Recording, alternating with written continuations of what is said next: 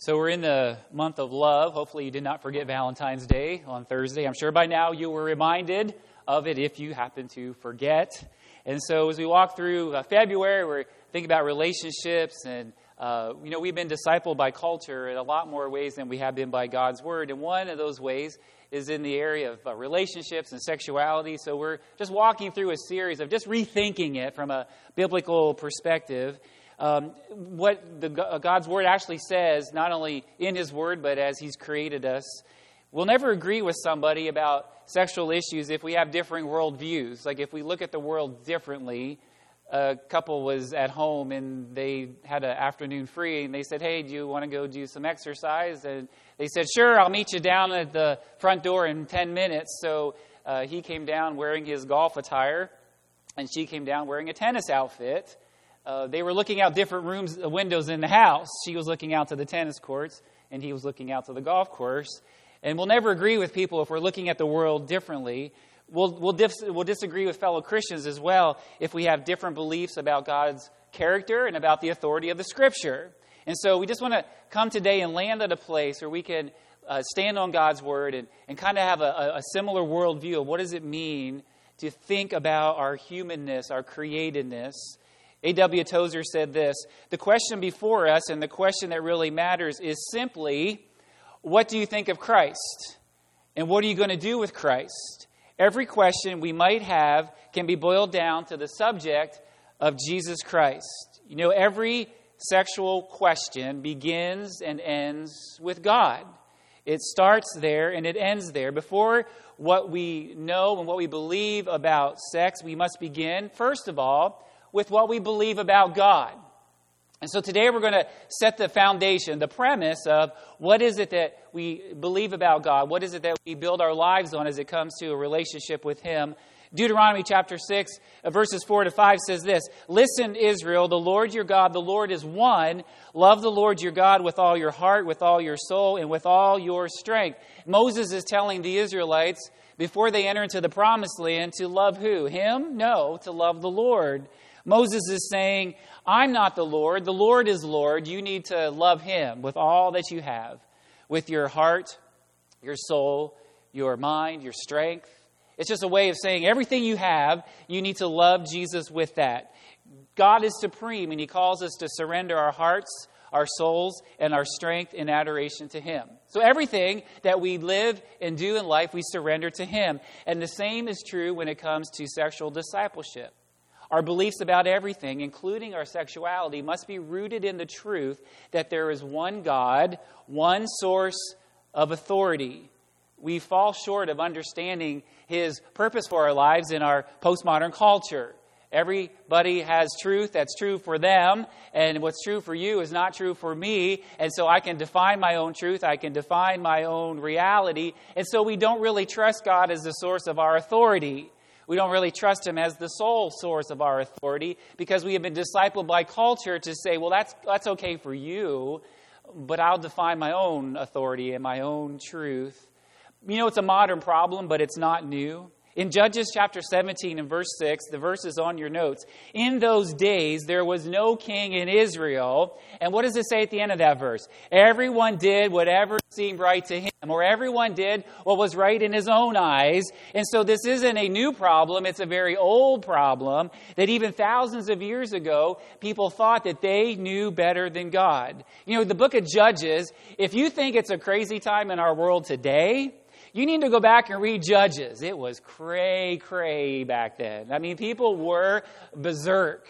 It'll help you put things into perspective. And the reason why was because they didn't have a sole source of authority. They, everybody did what was right in his own eyes. Uh, it's right for me and what's right for you. Their love for God was mixed with a pagan mixture of thinking, and their love for God was not pure to uh, Him as the Lord. You know, Paul wrote a similar description in Romans chapter 1. Look at the verse on your notes. Therefore, God delivered them over in the desires of their hearts to sexual impurity, so that their bodies were degraded among themselves. They exchanged, look at this, the truth of God for what? A lie, and they worshiped and served what has been created instead of the Creator who is praised forever. Amen. So the cultural time in Judges and the cultural time in Romans all boils down to the very same thing, and it happens in our day today. It's a rejection of God as our Creator and Lord. It's a rejection that he gets to call the shots. It's a rejection that he is the authority in my life, and I don't get to just decide whatever I want to do. You see, both groups, those in Judges and those in Romans, had a form of worship and spirituality that included God, but it also added something else. It was God plus something. That's what we have in modern Christianity today. It's God plus something. Now, we don't tend to worship reptiles and and birds or stars, but we do worship humanity. We make the opinion of others above God. We make the intellect of others above God. We make the approval of others above God. We don't always uh, worship uh, created things, but we elevate our reasoning, don't we, sometimes, as equal or greater than God's wisdom. We look for truth. Where do we look for truth? We look for truth inward instead of upward. We say, well, whatever feels good to me, whatever is right for me. And so we are adding something to God, whether it's our feelings or uh, uh, the opinions of others or, or the uh, uh, you know, cultural conditioning. Or we pretend to look the other way, and then we form our own opinions about things, and we especially form those sexual opinions about things by saying, well, I just need to be true to myself. I need to uh, accommodate cultural shifts. Listen, before God ever told us to love somebody else, what did He say? You love me first. Before God ever said, love somebody else, the first and greatest commandment is what? Love the Lord your God with everything you have and love your neighbor as yourself. You know, the difference there is what? I love God with everything. Oh, and by the way, I'll love you like I love myself, right? It's, it's, it's this, it's this all consuming love for God. And so that's what God said. You love me first and then you love other people. So if he is the creator, he expresses, right, the purposes and the parameters in his creation. So the Bible says that in uh, Genesis 1:27, God created man what? In his own image.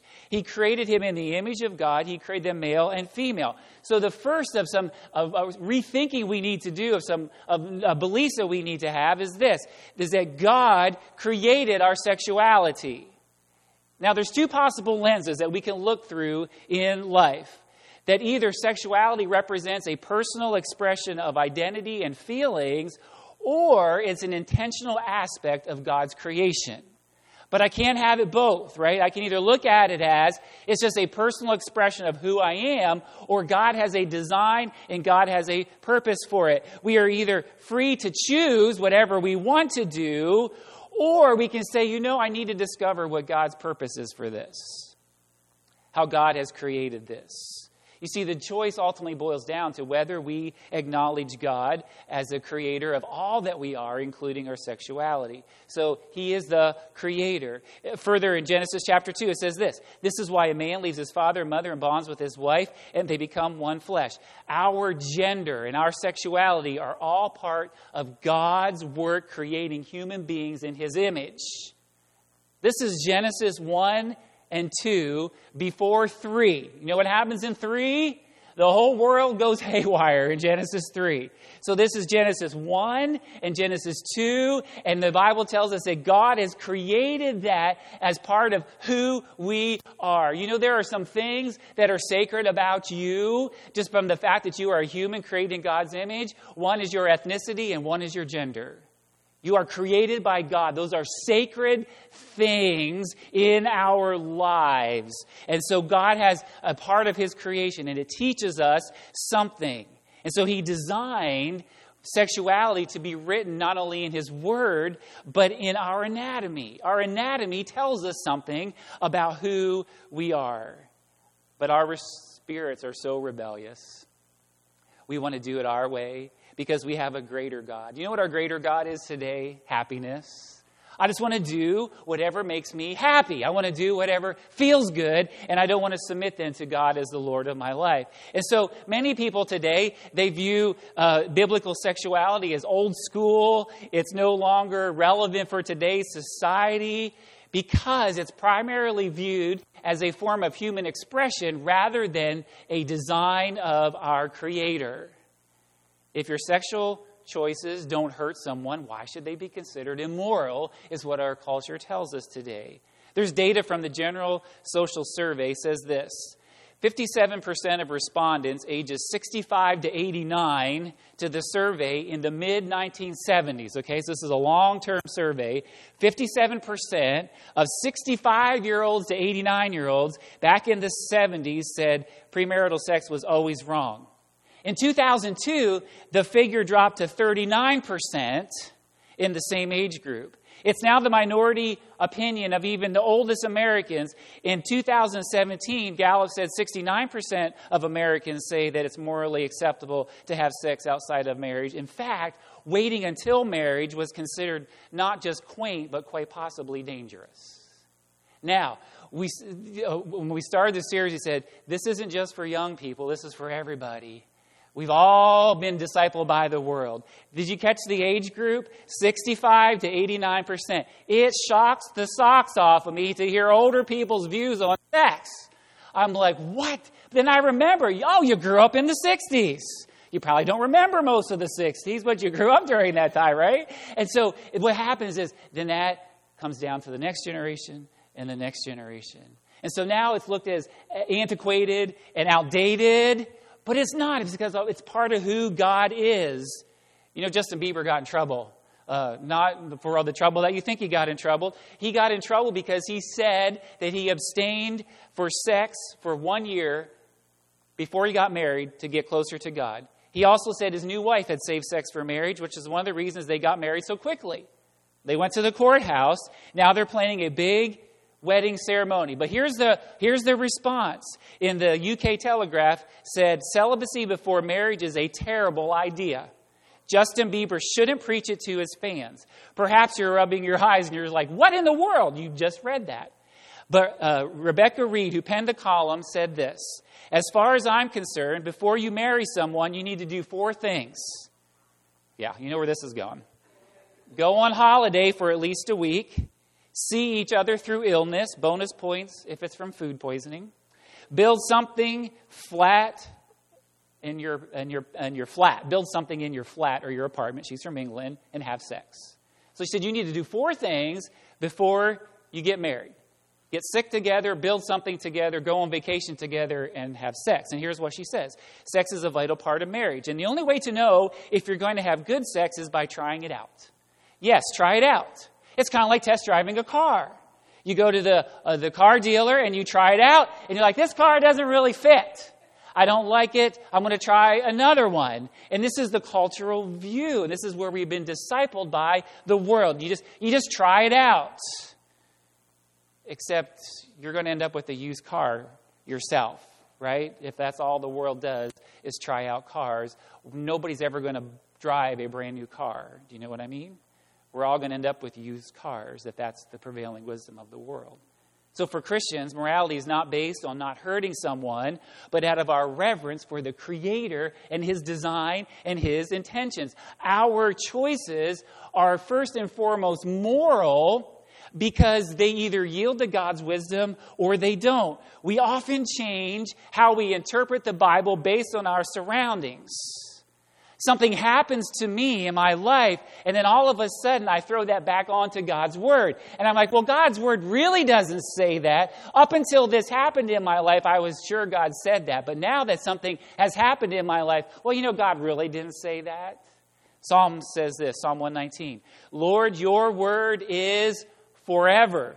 It's firmly fixed in heaven. Your faithfulness is for all generations. You establish the earth, and it stands firm. Your judgments stand firm today. For all things are your servants. The psalmist says, What? God, your word, what? Stands firm. We might change. Culture might change, but God's word doesn't change. A.W. Tozer also says this It's a grave responsibility that a man takes upon himself when he seeks to edit out of God's self revelation such features as he, in his ignorance, deems objectionable. We need not fear to let the truth stand that is written. Believers in the world today are going to be weird. We are going to be looked at as odd. We are going to be looked at as strange. We're going to look at, be looked at as antiquated, as old fashioned, as prudish, whatever you want to call it. So be it. It is not God's word that's changed, but it's the culture that has changed, and we stand on God's word. If God created our sexuality, his intentions in His Word have not changed over time. If God is not the Creator, then we are free to define sexuality however we see it. But many Christians want it both ways. We profess faith in God, but we reject the design of His creation. We can't have it both ways. There have been shifts in our thinking. Daniel Heimbach, the professor, professor of Christian ethics, says this We have shifted our thinking from making the sexual experience consistent with the character of God to making sure the character of God is consistent with sexual experience. We've shifted from interpreting sex according to the Bible to interpreting the Bible according to sex. We have shifted from worshiping a God who became flesh to worshiping flesh that becomes God. And we have shifted in our thinking, and we need to have a new rethinking. Every aspect of our humanity, including gender, has been affected by the fall. There has always been confusion, either biologically or environmentally related to gender. What has changed now is how we understand it. Instead of recognizing gender confusion as a heart wrenching disorder of God's design, our culture has begun celebrating gender fluidity. Dr. Paul McHugh, professor of psychiatry at Johns Hopkins University, said this 80% of children will outgrow their gender confusion and develop to accept their biological gender. And we have people who are changing 10 year old boys into 10 year old girls and giving hormones and giving all kinds of things when they will outgrow that. Why? Because that's how God has created us. And so here's the beauty of God's design it works. God's design works. You see, the, the, the, psychological and the sociological findings show that, that getting marriage and keeping sex within marriage, guess what? It's good for us. Right? There's bonding chemicals that are released. However, it has the exact opposite, right? Particularly for women, that they are more depressed and they have more me- uh, mental health issues with more sexual partners. It just doesn't work. And we think, what, what isn't working in my life? And we say, well, you know what? It's just this guy, it's just this woman, so I just need to get a new one. And God's like, wait a minute, I didn't design you for this. It's not working because there's no way it is going to ever work. Christopher West said this We are free, in a sense, to do whatever we want with our bodies. However, we are not free to determine whether what we do with our bodies is good or evil. Therefore, human freedom, choice, is fully realized not by inventing good and evil, but by choosing properly between them. You see, my choices don't allow me to choose whether it's good or evil. I just have a choice which one I'm going to do. So, normalizing sin and brokenness only make us sicker. And we have to rethink, right? So God has created our sexuality. The second premise or the second thing that we built our lives on is this is God love doesn't mean he ignores our sin, he saves us from it. Now, the modern interpretation of God's love is this it's humanistic, it's a self serving light that frees us to live however we want. And throughout the history of the Christian church, what God's love meant was that He doesn't blindly overlook our sin or He doesn't blindly accept our sin, but we have, misin- we have misinterpreted and reinterpreted God's love. Now, there are two ways we do that. And within the church, especially, sometimes we reinterpret God's love to uh, interpret it to mean we have to earn it. And so I will live my entire life being a, trying to be as good as I can, following all the rules, so that so that I can earn God's love, right? And so I get I end up in this legalistic, works-based faith where I just feel like I have to earn God's love. And boy, He might love me this morning, but I don't know about this afternoon. And, and so that's one misinterpretation of it. But the but the more modern misinterpretation of God's love is this: God wants me to feel happy. He wants me to be complete. He wants me to be fully accepted as I am. Uh, God is is just the person that pats me on the back and says, Oh, you're not so bad. You're fine. Listen, while God loves us just the way we are, He does not accept us just the way we are. Our sin is offensive to a holy God. Romans 5 8 says this God proves His love for us in this, that while we were still sinners, Christ died for us. While we were still sinners, right? Christ died for us. There is no scripture that God's main purpose in life is for us to be happy. We are to be holy. Yes, we will be blessed. But all those are different than the way the world has reinterpreted God's love. You see, what God's love does is God's love saves us from sin at a great expense. To believe that Jesus' love allows us to redefine human brokenness as healthy and human sin as moral is really heresy. For us to say that this is not sin and this is not brokenness is really to redefine God's holiness. You see, if our sin was as benign as we think it is, if it was as harmless as we think it is, then Jesus didn't have to suffer and die. If our sin was just a little cold, Jesus didn't have to suffer and die. But it isn't just a cold, it is a life threatening cancer that infects our very being. And so for us to dismiss it and say, well, love is the, the ultimate of everything, and, and because God is love, he just winks his eye and, and overlooks everything, is to redefine, majorly, drastically redefine God's love as the church has understood it through the years. God loved us by providing us a way to be pure and holy. In John chapter 8, verse 11, a woman was caught in adultery and they brought her before Jesus, and they said, according to the law, she should be stoned. And Jesus, remember what Jesus did? He got down on the ground and he was writing, you know, and, uh, and uh, he said, Let the one without sin cast the first stone. The older ones left first because they're the ones with the more wisdom, right? And so they left and they left, and then there was only Jesus and the woman. And all the accusers were gone. Jesus says, Where are they? In John chapter 8, verse 11, No one, Lord, she answers. And here's what Jesus says Neither do I condemn you, but go now and sin no more. So we see what Jesus did? He said, I don't condemn you, but I'm not saying what you were doing was okay. He's not saying, oh, it's fine to go back to what you were doing. Jesus said, I'm not going to condemn you, but I'm not, I'm not also going to say it's okay. And that's the love of God. The love of God in Christ is we don't have any condemnation, but it's also that God's like, I, I can't say what you're doing is okay just because it makes you happy, just because it makes you feel good. You see, God doesn't allow us to be uh, bitter and angry because we've been wronged. God doesn't say, well, you're, you, you are absolutely justified for your road rage and all that stuff because you were wronged. God never says that. God doesn't allow us to be judgmental because my sin doesn't look as bad as someone else's. God's like, you know what? According to the other guy, you're not such a bad sinner. You're a pretty good guy. So, yeah, you go ahead and be judgmental all you want. When you get to his level, then you need to stop. God doesn't do that. What does God say? Don't judge. And so it's the same way in our uh, in our sexuality, in our in the in the createdness. God does doesn't approve of it just because we are true to ourselves. And just because it's something that makes me feel good, it makes me feel happy. You see, God's love works differently from our modern understanding, right, of a, of a, of a God who just winks at bad behavior. There's a term that describes God, it's, a, it's called immutability.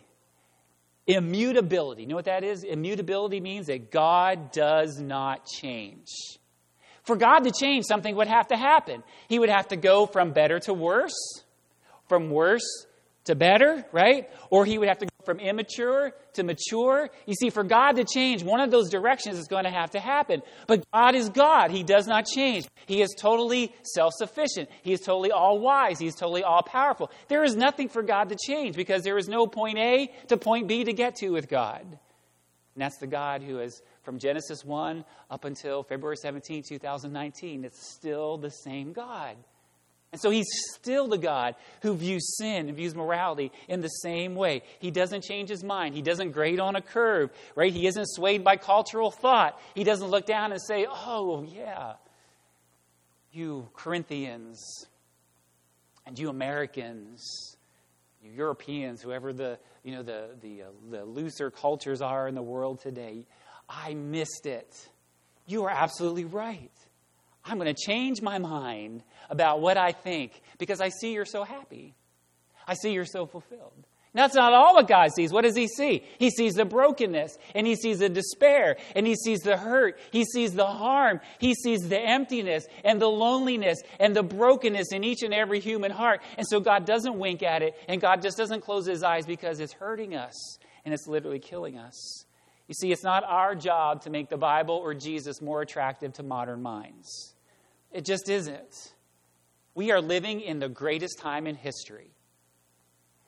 We cannot hide as believers anymore. You know, in the 1950s, you could hide as a believer. In 19, you could get dressed up. You got in your car Sunday morning, and where did everybody in the neighborhood think you were going? Church. Today, people think you're probably going to brunch. Church, why are you so weird going to church? We are at a the, the, best possible time, right? This is where the rubber meets the road, and God's calling out His people. God always had a remnant. God always had a few, right, that loved Him, and this is the best possible time to be a, a, a believer that's uh, teaching the gospel. We don't have to fit in. We don't have to be liked. We don't have to be loved by the world because we're already loved by God. We're already accepted in Jesus. You see, our job is not to make the Bible more attractive. Our job is to bow before a holy God. Lord, you're the one that created this. Lord, you're the one who has given the parameters for your creation. The third thing is this Jesus is not boss, he is Lord. Now, the word Lord gets lost in our modern culture. So the closest we may experience it is to a demanding boss or employer, right? Uh, some for some kids, like you, your parents are the boss, right? I tell my kids all the time, I'm the boss, right? And so you dictate to your, uh, a boss dictates to the employees, a parent dictates to the children, but only for a certain amount of time. So if you, if your kids are like 40 years old and you're still the boss of their lives, they are going to resent you. They're just, right? If you go home on the weekend and your boss shows up at your doorstep with a file folder box of work for you to do, you're not going to be very happy. Why? Because the limit of the boss only, li- it's only when I'm on the clock. The limit of the parenthood is when the kids are adults, right? Not that we don't have wisdom. You know what I mean. And so we view Jesus the same way. We say, Jesus, you're the boss, just like my boss and like my parents. And when my parents are gone, and I got the house free for the weekend. Whoo wee! Call the neighbors, right? That's how we view God. That He only has He only has authority over a certain area of our lives, just like our boss, our employers, and our parents. Listen, if Jesus is Lord, it means that we have given Him our very lives in response to the fact that He's given us life. We give Him all that we have. We wake up uh, every day um, with the attitude of surrender. Jesus said this in Luke chapter 22, verse 42 Father, you, if you are willing, take this cup away from me. But what did Jesus say? Nevertheless, not my will, but yours be done. You know, this, is the, this was the conflict from Genesis 3 in the garden to my heart and your heart. My will or thy will. Really, isn't that the issue? Whenever we get in trouble, it's always what? My will be done, not thy will be done. Whenever our kids get in trouble, it's because their will wanted to be done and not my will, right? Whenever we get reprimanded at work, it's because I wanted my will to be done and not the employer's will. But Jesus modeled that. Father, not my will, but your will be done. If we're honest, we typically treat Jesus as our boss rather than our Lord. You only have authority over this certain area. This area over here, I'm going to keep it off. I'm, no, I'm going to reserve this for my personal choices, and often in our contemporary culture, that includes our sexuality. Jesus, you can be Lord over this. Oh man, I want Jesus to be Lord over my finances because, whoo wee, I want a harvest, right? I want the blessing to overflow. I want my vineyards to be uh, growing, right? We want to give, we want to give Jesus that. Lord, we want to give Jesus our health because we don't ever want to get the sniffles. We want to give Jesus, but oh, sexuality? Uh, no, Jesus. That's not yours to have.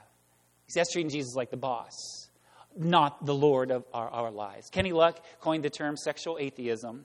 Nearly 9 out of 10 self proclaimed single Christians are in practice sexual atheists. In other words, God has nothing to say to them on the subject of any consequence, or at least anything meaningful enough to dissuade them from following their own course of conduct. It's the ultimate oxymoron.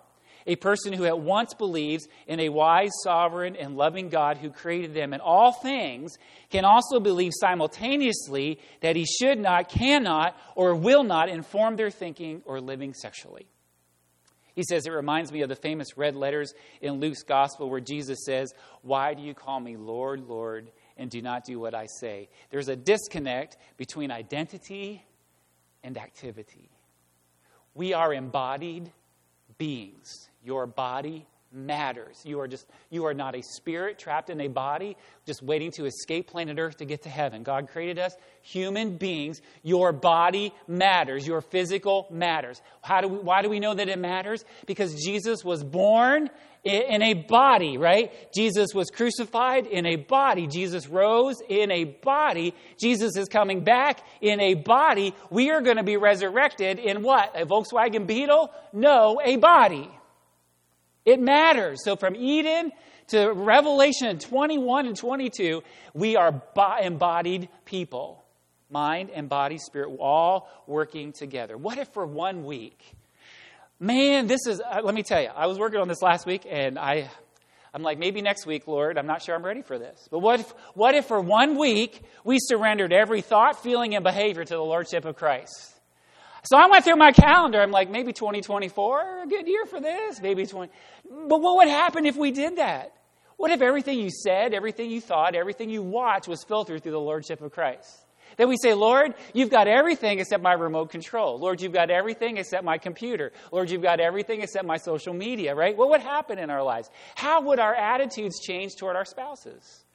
How would our attitudes change toward our smartphones? How would our attitudes change toward our coworkers, right? It sounds radical, but that's what the Christian life is. Jesus said in Matthew chapter 16 verse 24, "If anyone wants to follow me, let him deny himself, take up his cross, and follow me."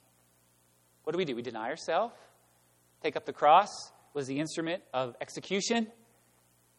Put the little, you know, we take up our electric chair, our uh, drugs, whatever they do today, if they do it at all, right? Jesus said, You take that up because you what? You die to yourself. You see, uh, no one will force us to call Jesus Lord today. Nobody will. But we are promised that one day, what's going to happen? Every knee will bow and every tongue confess what? Jesus is Lord. And so he gives us the option. He says, I will give you the choice to do it today freely, or one day you're going to have to do it by force. So it's up to us to do it freely. Calling Jesus Lord today means this I've given up the right to my own life. Talk about countercultural. Talk about, mm, not sure I like that. We're all about our rights. We're all about what I want. We're all about you can't tell me what to do, and I want to do whatever I want as long as it's not hurting anyone, right? We, but, but giving up our rights is what it means to surrender to the lordship of Jesus. Uh, real quick, turn your Bibles to 1 Corinthians chapter 6. This is exactly what the context that Paul talks in. He says this in 1 Corinthians chapter 6, uh, starting in verse uh, 18. He says, Flee from sexual immorality. Every other sin a person commits is outside the body, but the person who is sexually immoral sins against his own body. And so, Paul, in this context, right, of, of sexual morality, says this don't you know that your body is a temple of who? The Holy Spirit. You know what the Holy Spirit's job is? To make us holy. It's not that difficult. His job is to make us holy. You are, your body's a temple of this Holy Spirit who is in you, whom you have from God. And then look what he says You are not your own. You were bought at a price. What was that price? Jesus, right? Dying on the cross, the blood of Jesus. You were bought at a price. So glorify God with your body. See what, G- what Paul's saying is this. Paul says this. You, believer, as a, as a believer, God Himself is living in you. And the way that you have this great gift is that there was a price that was paid. And the price is Jesus. Listen, Jesus paid it all. He just paid it all. He paid for your sin, but He also paid for you. It often uh, comes up in conversations about people who have uh, sexual desires and sexual things. Um, you know, why would God ask someone to deny such uh, desires for a lifetime? It seems hypocritical or unfair, right? And we've, in the church, if we're not careful, we've, we've elevated uh, particular sins above other sins. We've elevated, said these sins are worse than these sins, and so I'm going to apply a different measure to you than I'm going to apply to these other sins. But Russell Moore says this if we're going to preach that sort of gospel. And that sort of gospel is this is these sins are worse than these sins. And as long as you do the respectable sins, we're not going to challenge you to take up your cross. We're not going to challenge you to deny yourself. But oh man, don't be in this category. Because if you're in this category, we are going to judge you and we are going to criticize you and we are not going to offer the hope of the gospel to you. And Russell Moore says this if we're going to preach that sort of gospel, we must make it clear that this cross bearing self denial isn't just for sexually tempted Christians, it's for all of us. Because that's what the gospel is. If, he says, your church has been preaching the American dream, with eternal life at the end and Jesus as the means you use to get all that, you don't have a gospel that you can reach your uh, gay and lesbian neighbors or anyone else for that matter. You see, if we're just if we're just preaching the gospel of respectability, that Jesus is the means for us to get those streets of gold and the new heavens and the new earth, and He doesn't really ask us to deny ourselves and to pick up our cross, we don't have a message that we can preach to other people. You see, the gospel affects us all. Every morning, all of us need to remind ourselves of the gospel that I am a sinner saved by grace. God loves me. He paid the debt through Jesus. Jesus, what? Jesus paid it all through Him. But there are also folks who say, you know what, I don't need the gospel. I'm not that bad of a person. I do everything pretty much well and correctly. I go to work and I don't smoke and I don't chew and I don't go with girls who do. And so, Lord, you are right. I'm on your team. We all need the gospel. It's not just for somebody else, it's first and foremost to us and for us. Every day, I have to preach myself the gospel. You know why? Because I'm a sinner, and so are you. We all fall down. We all make mistakes. We all sin. And we all mess up. And we all fall short of the glory of God. But thanks be to God in Jesus Christ, the debt has been paid.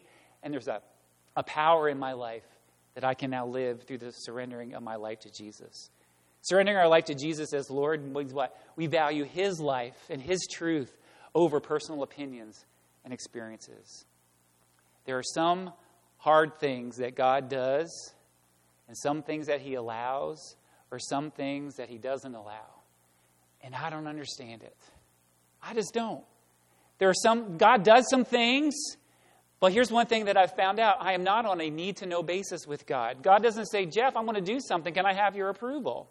He doesn't say, I'm going to do this. You may not understand it, but I'm going to tell you everything so you understand it. Here's the thing when God and I disagree, He's always right. That's just food for life. When God and I disagree, He's always right. Doesn't matter if I understand it, it doesn't matter if I uh, know what's going on. God is God, and I'm not. You see, sexuality presents challenges to what we believe about God. Will we worship Him as our Creator? Does He get to call the shots? Will we respond to His love as revealed in the Bible, right? The, the love of God who sent Jesus to rescue us from sin. We don't say there's no such thing as sin, there's no such thing as brokenness. That's why Jesus came. And then we bow to him as Lord of our lives. A.W. Tozer also said this We want to die on the cross, but at the last minute, we always seem to find a way to rescue ourselves. Nothing is easier to talk about than dying on the cross and surrendering ourselves but nothing is actually harder than doing it. Talk is cheap, but the walk is what really matters. Isn't that true? I find myself doing that all the time. Lord, I'm going to die on the cross. I want to surrender my life. I want to be a living sacrifice. And as soon as I get close to that altar to be a living sacrifice, I'm like, mm, I got somewhere to be. I got to go do something. Lord, I'm going to surrender my life and, uh, to you on the cross. And as soon, right, right, right, when I get to that moment and somebody's picking up the, the hammer and the nail to put me there, I'm like, oh, I got to, maybe let me rethink this. Your love, after all. you understand, and so I'll be back. And we get close and we back up. And we get close and we back up. And so Jesus just calls us to surrender the rights to our lives to Him. Do you know why? He created us. And it works. It absolutely works. My way is not God's way. God's way is God's way. So as we come time to prayer, time of decision, uh, just all, would you do those couple things? Just say, Lord, I've not worshiped you as creator. I've, I've been wanting to call the shots. It's been you plus something. My wisdom, my friends' opinions, my social media feed, pop culture, pop psychology, pop rocks, whatever it is. Lord, I've been letting all that stuff in. Would you respond to God's love as it's revealed in the Bible? God's love doesn't say, you know what, you're okay just as you are. No, God's love says, I love you as you are. And because I love you, I sent Jesus to rescue you from your sin so that you can live the abundant life that I've come to give you in Jesus. You know, God desires far more for us than we desire for ourselves. He absolutely does. Would you bow before Jesus as Lord? We freely have the opportunity to do that. One day we won't have that option anymore, it'll be done. But to say, Jesus, my, my life is Lord, your life, uh, uh, your Lord over my life means I surrender to you. Here's what Jesus is not saying I expect you to do it all perfectly from this moment on. I, I, expect you never to mess up again. I, no, that's not what Jesus says. What does Jesus say? I bought you at a price. I'm going to put my Holy Spirit in you, and if you yield and surrender to Him, I'll give you the power to do what you need to do, but my blood still covers your sin. The enemy always has two tactics we looked at last week deception and accusation. Deception is, you surely will not die. Do what you want. But accusation is after you do the thing and you find out there really is death involved, then the enemy says, See, you're stupid. You messed up. God will never rescue you. And the truth is that God's truth sets us free. And in Jesus, we are free from accusation. You know, Christians should be the most unoffended people in the world. We should be the, the, the, the, the, the, the least offended of anybody in the world. Do you know why? Because the one who has an accusation against us says, There's no condemnation for you. It's been paid in Christ, in Christ Jesus. I'm not sure where you're at in your walk with the Lord, and as you come to Him today, worship Him as Creator, respond to His love.